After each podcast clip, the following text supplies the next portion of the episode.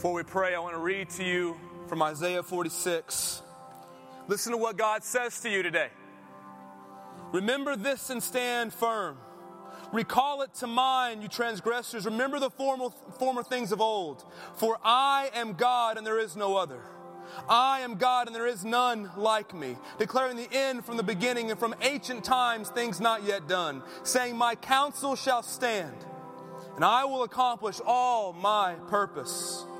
Calling a bird of prey from the east and the man of my counsel from a far country, I have spoken, and I will bring it to pass. I have purposed, and I will do it.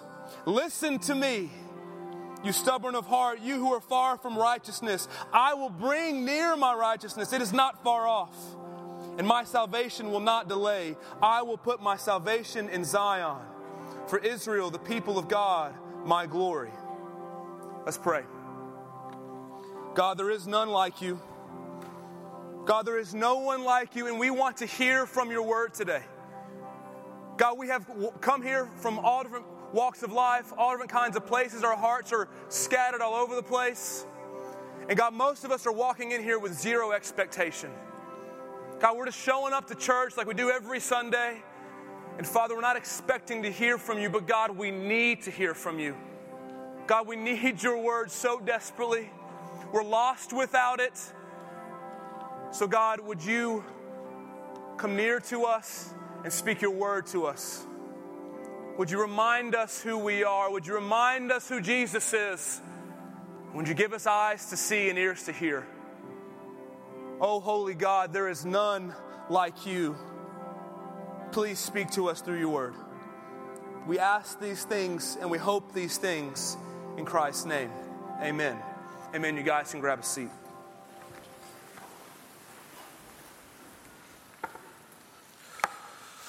Was always church. It's good to be with you. Um, if you're new or visiting, my name is Tyler David.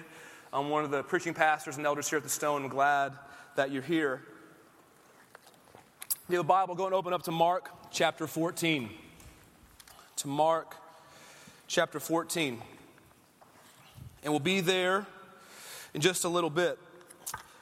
But I hope you guys had a good Thanksgiving. Hope it was a good time of rest. And even though you're maybe traveling a lot, you got to relax a little bit. Hope you took some time to actually consider all that God has blessed you with this year. Um, often, Thanksgiving is not something we're good at. Um, we don't do a good job of remembering what God's done. All we typically remember is what God hasn't done. And so, Thanksgiving is a good opportunity to sit down and talk with one another about the things you're thankful for. And a thing that uh, Lauren and I have started doing with our family, which has been really good, um, difficult but good, is to talk about what are the things that you're having a hard time being thankful for.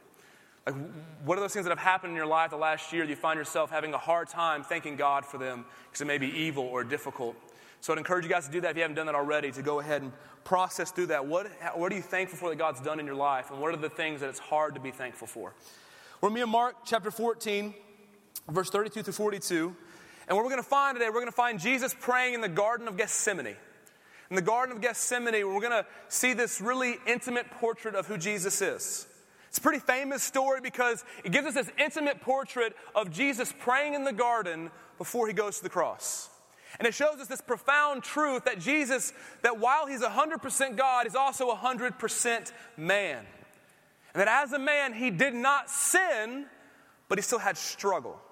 That as a man, he did not sin, he, but he had temptation. And what we find in the garden, we find Jesus struggling to embrace the cross. We find Jesus struggling to embrace the will of God for his life. We find him struggling with the, the idea and the thought that he's going to go pay for our sins, sins he did not commit, and pay a debt to God that he does not owe. You see him struggle today in the text. And through this story, one of the most basic truths of Christianity comes to light. One of the most basic truths of Jesus comes to light that He is the only way to God. That Jesus is the only way to God, that there is no other route of knowing God as your Father, no other route of having your sins forgiven than having Jesus be the payment for your sins and your new relationship with God. He is the only way. That's what the text is going to show us this morning. There's not room for anything else or anyone else. And no truth could be more fundamental, no truth could be more basic or more important than this truth, but it's still difficult. This truth is, very, truth is very difficult to get our minds around because we live in a day and age, we live in a society that's very pluralistic, that thinks there's many ways to know God. There has to be. But Jesus is so exclusive. Jesus is so exclusive. He says, no, no, no, no. There is no other way. There's no other way. See, it's, it's, hard to deal with, it's difficult to come to terms with because Jesus makes no room for any other philosophy, or religion, or worldview, or ideology as a way to know God. So Jesus says, No, I'm the only way. John 14, 6, you've heard this verse before probably. Jesus said to him, I am the way, and the truth, and the life, and no one comes to the Father except through me. If you're a Christian, you've been around church for any period of time, you probably heard this before, you probably even believe this.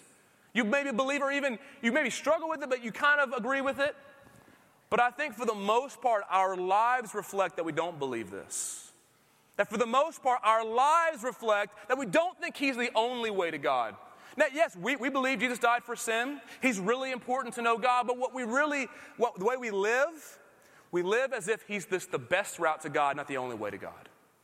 We live as if He's only the preferred way to God, that God wants you to trust Jesus, He wants you to know Him through Jesus, but at the end of the day, there's still other ways. That's how we typically live, that He's the preferred way, but not the only way. A consistent debate my wife Lauren and I have in our marriage is directions. Consistently. We will get in the car and I will be driving, and we will hardly ever agree on, the, on a, any given route to any given location. And so I get in the car, I start driving. It's typically how it goes. I'll get in the car, I start driving, and I pick a route. My wife very quickly goes, Why are we going this way? I was like, Well, because I looked it up. Well, why didn't you take this route? Well, because it's not as fast. Are you sure it's not as fast? And then the questions turn into statements. This is definitely not the fastest route to go. No, this is, you're definitely wrong on this one.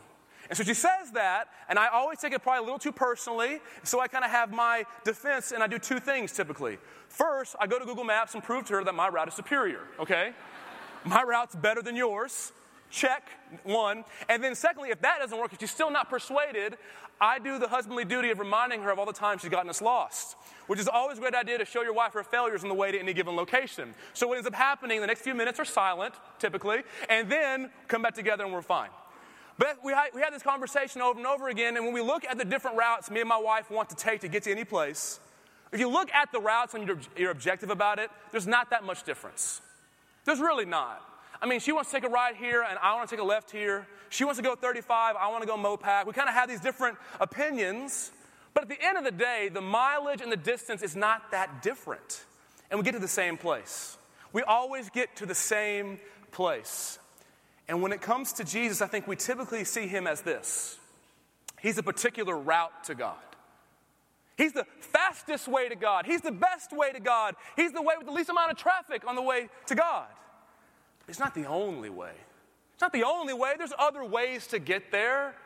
There's other ways to know Him. If you're really, really good, you can get to know Him. If you serve a lot, you can get to know Him. Even if you don't believe Jesus is the only way. See, what becomes really easily for us to adopt the mindset is that He's just our way. That we would take this route and we believe in this route. We can give reasons for this route, but it's not the only route. And you can see this is happening in your life when Jesus moves to the background of your life.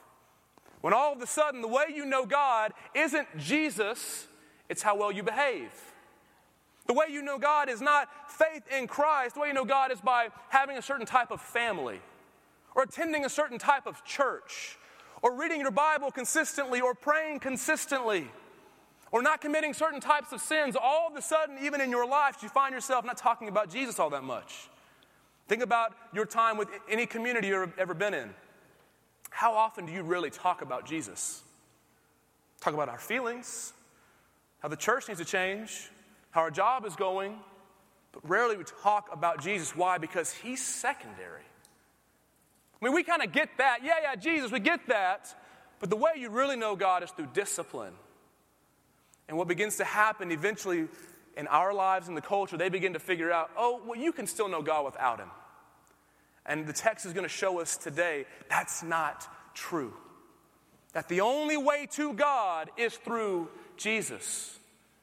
The text makes it abundantly clear. Look at verse 32 through 42. If you don't have a Bible, it'll be on the screen behind me. And they went to a place called Gethsemane. And he said to his disciples, Sit here while I pray. And he took with him Peter and James and John and began to be greatly distressed and troubled. And he said to them, My soul is very sorrowful, even to death. Remain here and watch.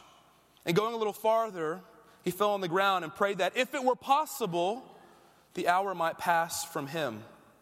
And he said, Abba, Father, all things are possible for you.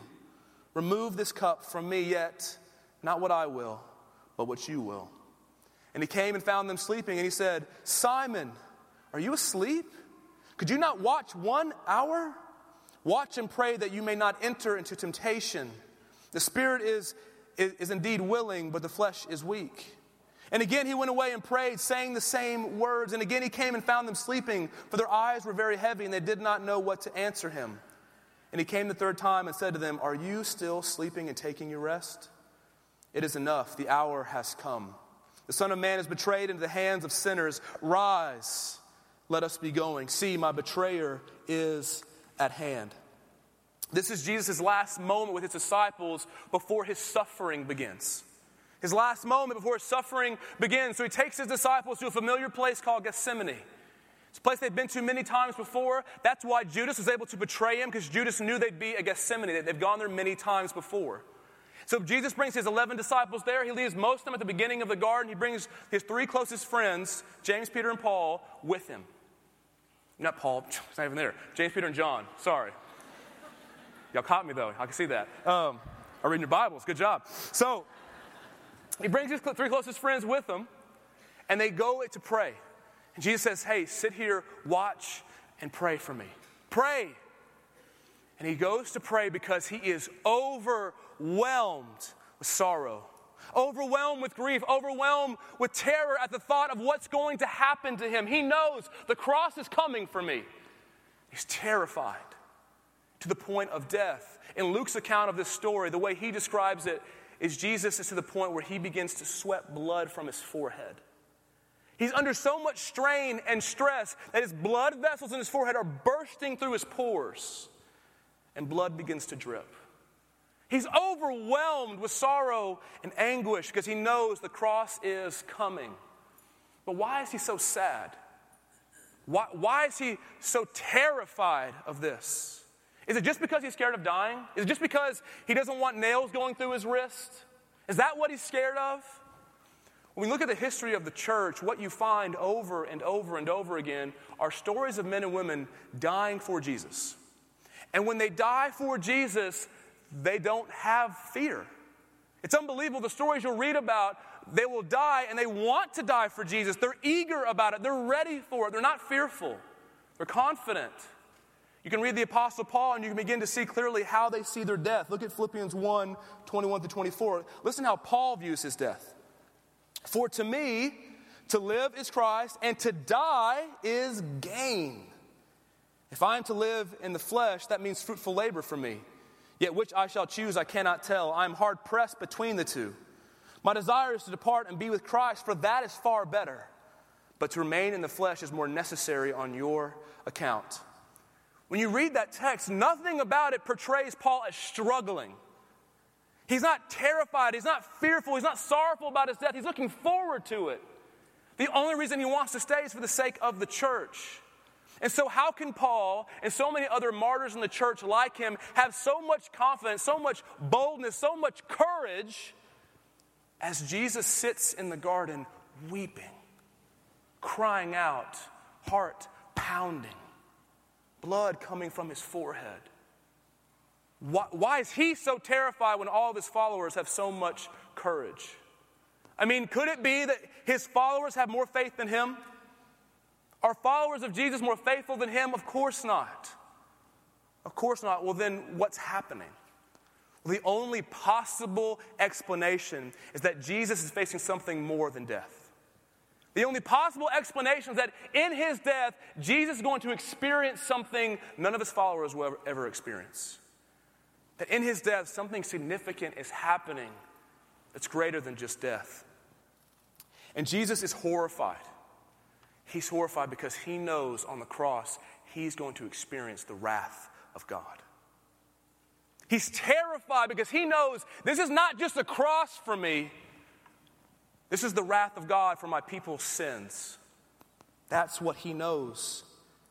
See, he's not filled with sorrow because he's scared of physical pain or shame or his friends abandoning him, though that will happen. He's filled with sorrow because he knows the spiritual agony and torment and hopelessness and terror of the wrath of God is coming to him. That's what he knows. That's why he's weeping in the garden because he knows that's coming because he has only known the Father in love. God has always ex- existed eternity past, never has a beginning. And the Father and Son have known one another in perfect love and joy and infinite happiness forever. Jesus has always been his Father's delight, and he knows on the cross he will not be his Father's delight. His Father will not delight in him, his Father will pour his wrath out onto him. That on the cross he will become sin on our behalf, and God will treat him as such. That's why he's terrified. That's why, verse 34, he says, And he said to them, My soul is very sorrowful, even to death. Remain here and watch.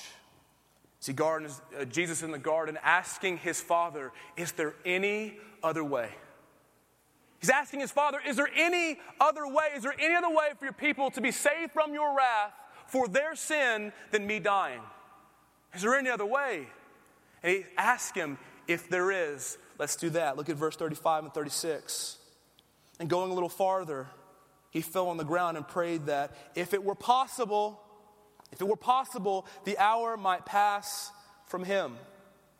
And he said, Abba, Father, all things, all things are possible for you. Remove this cup from me, yet not what I will, but what you will. See, essentially, he's saying, God, if there's anything else I could do, any other act, any other teaching I could give that would save them, let's do that. Let's do that. Any other way, I'll do it.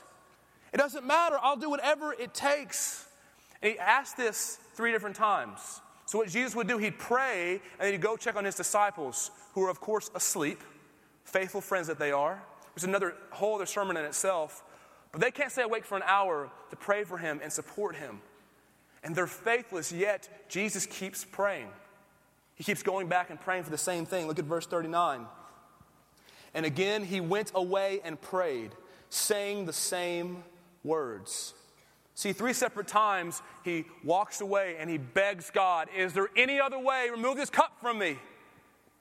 Three different times he keeps begging God, God, you have all wisdom and knowledge and power. Surely there's another way. Surely in all of your resources, you can find another way for people to be saved other than me dying on the cross for their sins. Surely there's another way. But then in verses 41 and 42, the father gives him his final answer. Look at 41 and 42. And he came the third time and said to them, Are you still sleeping and taking your rest? It is enough. The hour has come. The Son of Man is betrayed into the hands of sinners. Rise, let us be going. See, my betrayer is at hand. See, Jesus finds his disciples asleep for a third time, and he knows what the Father's answer is. He shows up, they're sleeping, and he knows what this means. He knows the answer is Jesus, you are the only way. Jesus, you are the only way. I hear your prayers. I know what you're saying, but you have to experience this if they're going to be saved. If my wrath is going to be absorbed, they have to be saved through you. There's no other way. Jesus hears that response from the Father that He's not the preferred way, He's the only way. He's the only way. And even though this truth may be basic, it's difficult to think about. I mean, if you let yourself think about the implications of this truth, you begin to feel how weighty it is. You begin to realize that our sin isn't as grievous as it is simply because it hurts us and other people, though that's part of it. No, you begin to see our sin is so grievous because it puts us at odds with God. That our sin is primarily against God. And so, a moment of sin, A moment of sin, because God is so happy and holy and perfect and pure and good, a moment of sin puts you under his terrible, eternal wrath. It does. It's difficult for us to stomach, but it does. That's why Jesus is the only way. See, the haunting truth, the haunting truth is that God will pour out his wrath. He will. Sin will be punished, and it'll either pour it out on Jesus or onto us. But he will execute judgment. His wrath, his glory, his love demands it. That's why he says there's no other way. Faith in Christ is the only way to escape that judgment and be loved as a son and daughter of God forever. And so, what this means is that no matter how moral a person may be, no matter how nice a person may be, no matter how well intentioned a person may be, no matter how faithful or talented, no matter the background or the culture or the story of any given person, the only way to God is faith in Jesus Christ. That's the only way. That's what Jesus hears from the Father. And when you hear that, isn't, isn't it difficult to, to hear that and to see God as loving? Like you hear that and you go, okay, I kind of see what you're saying, but is God loving? I mean, it feels like to us that if God was loving, He'd find some other way. He'd take into account all the different scenarios in this world, all different people in this world, all different backgrounds and cultures in this world, and He'd find some other way. See, we think if he was loving, he would, but I want you to know it's because he is loving that Jesus is the only way. It's precisely because he is loving that Jesus is the only way. See, at the heart of God has always been and will always be love. The heart of the Trinity is love, holiness, and love. God has always had love for himself and for his people. And when you read the scriptures, there's two dominant themes. In the scriptures, God shows us what he loves, shows us how he loves. And the two things over and over and over again he emphasizes is his love for his glory and his love for humanity. That God first and foremost loves his, himself, his glory. And secondly, he loves his people. Now, if that's the first time you've ever heard that, if, you, if that's the first time you've ever heard that God loves his glory most, let me explain it to you really quickly. There are tons of biblical texts I could read to you to show you this is true. But I'll put it as simply as I can God loves himself most because he is most lovable. God loves himself most because he is most lovable. God values himself most because he is most valuable. There is nothing greater than God, nothing better than God, nothing more satisfying than God. And so, for him to act as if that were true, to act as if something was better than him, more valuable than him, more satisfying than him, would be a lie, would make him sinful and it wouldn't be helpful to us. Because if He truly is the most satisfying being in the universe, then to point us in any other direction would not be helpful. It would be less satisfaction than what He could actually give us if He gave us Himself. And so that doesn't negate His love for us or even lessen His love for us. It just puts us in our proper place. That we're not the center of the universe. Everything's not about us, it's about Him.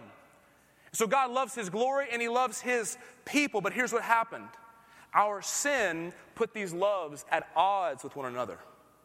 Our sin put these loves at odds with one another because our sin, at its core, is us saying, when you and I sin, what we're saying is, God, you're not most lovable.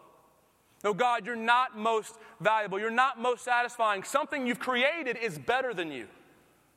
What we're saying is something you've given to me is better than you. We belittle him, we devalue his glory. And so, no matter if your sin is worshiping fam- family over God, or sex over God, or money over God, entertainment over God, whatever it may be, what we're saying is there's more joy apart from God than with him. That's what we're saying. We're saying his glory is not great. And so God loves his glory, he values his glory, so when we offend it and belittle it, wrath is produced. Wrath is produced. Wrath comes from love. Do you hear that very clearly? Wrath is just love in action. It's love in action. God loves his glory, and when we belittle it, his wrath is produced to protect what he loves. that may sound foreign when you think about God, but we get it in our lives. If you love someone, if you love someone, you will find yourself having wrath produced if someone belittles or devalues or degrades that person. You'll find yourself, if someone tries to act as if they're not lovable, they're not valuable, you'll find yourself jumping to action to defend them, to protect them because you love them. I was at a friend's house a couple years ago watching football with him, with my wife and daughter. And he is an avid football fan. He's a crazy football fan for this certain team of his. I mean, he's going to re- remain anonymous because I love him. Um, but he loves his football team, and they were collapsing in epic fashion. And he was losing his mind like banging on the couch, screaming like a crazy person. And I wasn't emotionally invested, so I didn't really care who won, so I was trying not to laugh at him because he's being ridiculous. And so he's being crazy, his team is falling apart, and I'm trying not to laugh. Well, my daughter was on the other side of the room, about 20 feet away, in her bouncer. She's like, she's like eight months old at this point. So she's laying down, and his team is blowing it. And the very last play, they lose the game. So he loses his mind, takes his hat, and he throws it across the room. And it almost hits my daughter. And all of a sudden, in a moment, I go from trying not to laugh to very serious and intense. And I looked at my friend and said, Dude, I love you, but if you hit my daughter, I will beat you down. You will lose this game and your life same night. It's happening. And I was like, did I just black out? Where did that come from? Like, I, I, I didn't know what ha- I mean, I just said, I didn't think, I just said that to him. What happened? I love my daughter. And so you try to hurt her or belittle her, I find wrath being produced to protect her. Wrath is love in action. You get this. This is why, you just did Thanksgiving. This is why you can talk bad about your family, but no one else can, right? That's my crazy relative, not yours, right? You find yourself, they talk bad about them, you find yourself jumping to defend them. Why? Because you love them. You love them. Wrath is produced out of love. Wrath is not the opposite of love, apathy is. Wrath is love in action. So, if this is true for us, it is infinitely more true for God. God loves His glory more than anything, and He should. Nothing's more lovable, nothing's more valuable than His glory. And so, when we offend Him and belittle His glory, wrath is produced towards us. So now you have these loves at odds. The same people God wants to love, He wants to punish. The same people God wants to love, He wants to punish. If you, if you have kids, you've had this feeling before. I love you, want to kill you at the exact same time. It's possible. So, how does he bridge that gap? Because it seems like he can only do one or the other. So, it seems like he can only love his glory or love us. So, he could love his glory and condemn us to hell forever, but he wouldn't be able to love us. Or he could love us and let us off scot free, but he wouldn't be loving his glory as we trample all over it with our sin. So, either way, God is either going to be a sinner and letting us off scot free, or he's going to punish everyone and send everyone to hell. Or for us, we're either going to hell or going to be have no joy forever because if we miss out on the glory of God, we miss out on eternal joy. So it seems like there's no way to solve this problem. There's no way back to God for us. But God sends Jesus. See, Jesus is the solution to this conundrum. He's a solution to this problem. Jesus allows God, enables God to love His glory most as He loves us. To love His glory most as He loves His saved people. See, through Jesus, God is able to love His glory by punishing sin. God is able to uplift the value of His name by punishing every sin against Him, but He pours it out onto Jesus. See, the cross tells us how grievous sin is because someone still had to die. Jesus had to die. But also, He's able to love us. He's able to love His people because Jesus takes our place. So now we get to know God in love and in friendship and in fellowship. Jesus gets all the punishment.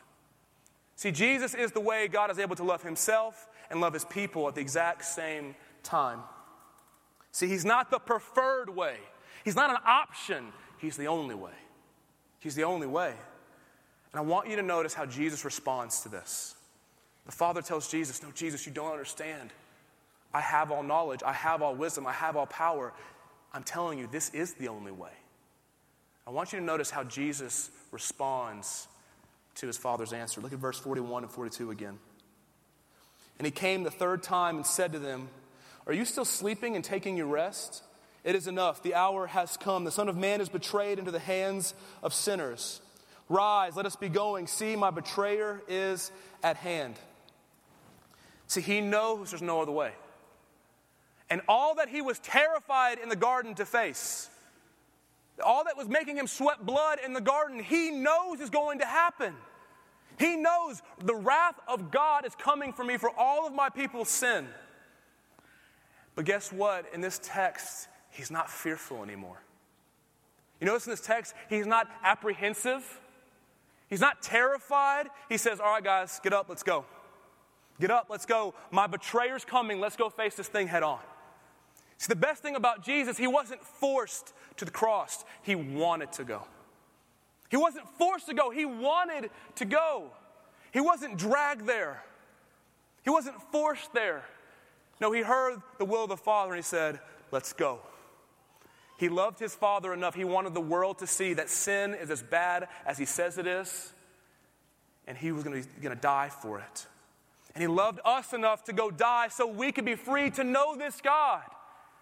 That all beauty and all goodness and all the things we're after is found in Him, and He wanted to free us to know Him. So Jesus stands up without fear or hesitation and says, Let's go. That's why Jesus is what we're all about. That's why He's the centerpiece of everything, because not only did He make the way, He wanted to make the way. And He faced what was most terrifying. He, his, the love He has for us and for His, his Father caused Him to face what we would be terrified to face head on. You think about yourself, I think about myself, how cowardly we can be. We feel ourselves, how often you and I obey God and God has to drag us there. How often we obey God and we're kicking and screaming the whole way. How often we, we, want, we have to have this hard conversation and we keep putting it off and putting it off and putting it off. We, we have to have that hard conversation and have to do this tough thing of discipline in our lives. We keep putting it off and putting it off. That's why I love Jesus. He's everything we're not. He sees something far more terrifying than what we will ever face the wrath of God. He says, Let's go. That's why he's king, church. That's why he's king. He's better than us, and he gave his life for us. And so, when you consider that he's the only way to God, if you're in Christ, you need to remember that there is no punishment for sins left. There's no punishment for sins left. God is not in heaven remembering all your sins and thinking, well, I love you sort of, but you need to read your Bible today for me to love you. Better attend church today if you want me to love you. That's not how it works. There's no more anger for your sin, no more wrath for your sin. And this frees us up, church, that no matter what happens in your life, you can know God has not brought it to you to punish you. So often we'll have bad circumstances, lose a job, relationships destroyed, someone gets sick, and in the back of our minds we think, is God mad at me? Is he mad at me? Did I do something wrong? You can know if you're in Christ, that is not the case. Jesus was punished so we didn't have to be. Jesus was abandoned on the cross as the wrath of God poured out so you and I would know forever we will never be abandoned. We'll never be abandoned. We'll always be loved. Even if you don't feel loved by God, it's not true. He loves you. The cross promises that. Jesus says there's no wrath left. Even if God wanted to be angry, he couldn't. Why? Because he already spent all of his wrath on Jesus. That's the great news that we have. That's the gospel you and I need to remind one another over and over again. We forget it far too easily. We, we make life all about what we're doing for God instead of remembering, no, He's already done everything for us. We already have identity. That's the gospel this city needs. They don't need a gospel that says, no, no, no, the way you know God is by being a certain way. The way you know God is by reading your Bible or raising good kids or having a certain family. Or you're, they don't need to hear you're, you're disqualified from knowing God for having certain sin patterns or struggles. That's not the case. There's only one way to God it's Jesus. He's the only way, and we have to remind each other over and over again that He's the only way that we would ever want to go. Because He's the only way that's sure and steady and guarantees we can know God as our Father. So all we have to do today and the rest of our lives is just confess again and again Jesus is right, He's steady, He's sure, and He is our only hope. Church, may He never become secondary in our lives. Let's pray.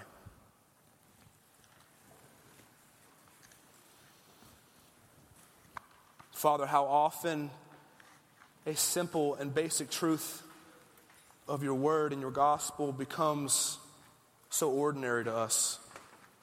Father, we begin to think that, yeah, yeah, yeah, Jesus is the only way, and we so easily get lulled into thinking that you're just a preferred way. That Jesus, you're optional in our lives, but Jesus, you are of such quality and character and love and mercy. We don't ever want to move past you. God, I don't ever want us as a church to move past you as a centerpiece and the leader of our lives. God, this morning, would you remind us of who we are? Would you remind everyone in here that no amount of Bible reading or church attending can get them to God? That no sin and no issue and no weakness can make them unsavable. But that Jesus, you are the only way. All the time, you're the only way. And you love to meet our needs. Even though we come to our, our wits' end, we think there's no more grace for me. Jesus, you remind us no, I have more grace than you know what to do with. Oh God, I want to believe this gospel and I want to be bold in how I share it with the city. God, remind us that there is no other way for our friends to know you. That no matter how much we might love them, only Jesus can get them to God. God, move among us and give us a song to sing. Give us a song to sing this morning because you wanted to save us. You found a way. And God, you deserve glory forever because of it. We ask these things and hope these things in Christ's name. Amen. Church, let's stand together.